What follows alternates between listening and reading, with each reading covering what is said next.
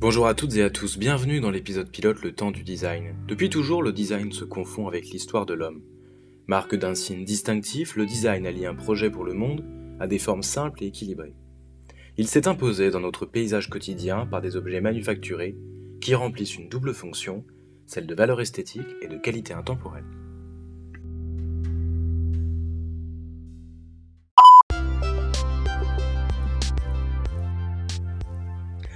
Aujourd'hui, nous nous penchons sur l'histoire de la montre Casio. Autrefois futuriste, ces montres au design rétro sont désormais incontournables. En 1974, la société japonaise Casio, dirigée par les quatre frères Casio, se diversifie pour faire face au déferlement de la concurrence dans l'industrie technologique.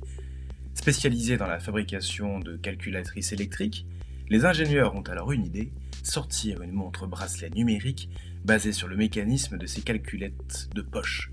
Ainsi naît la Casiotron, pionnière de la smartwatch. Le modèle à quartz a pour particularité son affichage analogique et un calendrier inédit.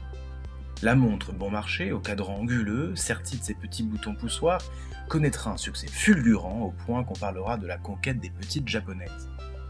Malgré la peine de Casio à passer le cap du 21e siècle, Casio touchera son plancher historique à la bourse de Tokyo en 2002, la marque réussira à surfer sur la vague rétro.